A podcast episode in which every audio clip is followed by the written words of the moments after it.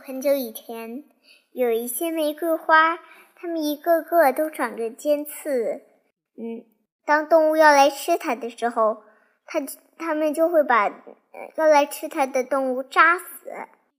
嗯，但是有一天，有一个秃头树来了，他说：“能不能把我的头发重重新长出来？”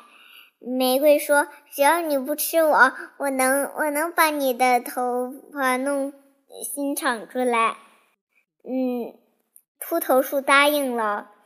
嗯嗯，玫瑰嗯用尖刺一挑，嗯，然后所有的头发都从嗯秃头树里头长出来了。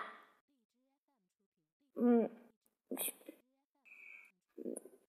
又来了一个，又来了一些，嗯，什么？什么来着？迎春花？不是迎春花，腊梅花。腊一些腊梅花来了。嗯，他说：“你能不能和我一起去玩啊？”嗯嗯，迎春，迎就来了一个迎春。嗯，迎春花。又来了一个迎春花，嗯，他说：“你能不能，嗯嗯，咱们咱们四个人一一块玩呢？”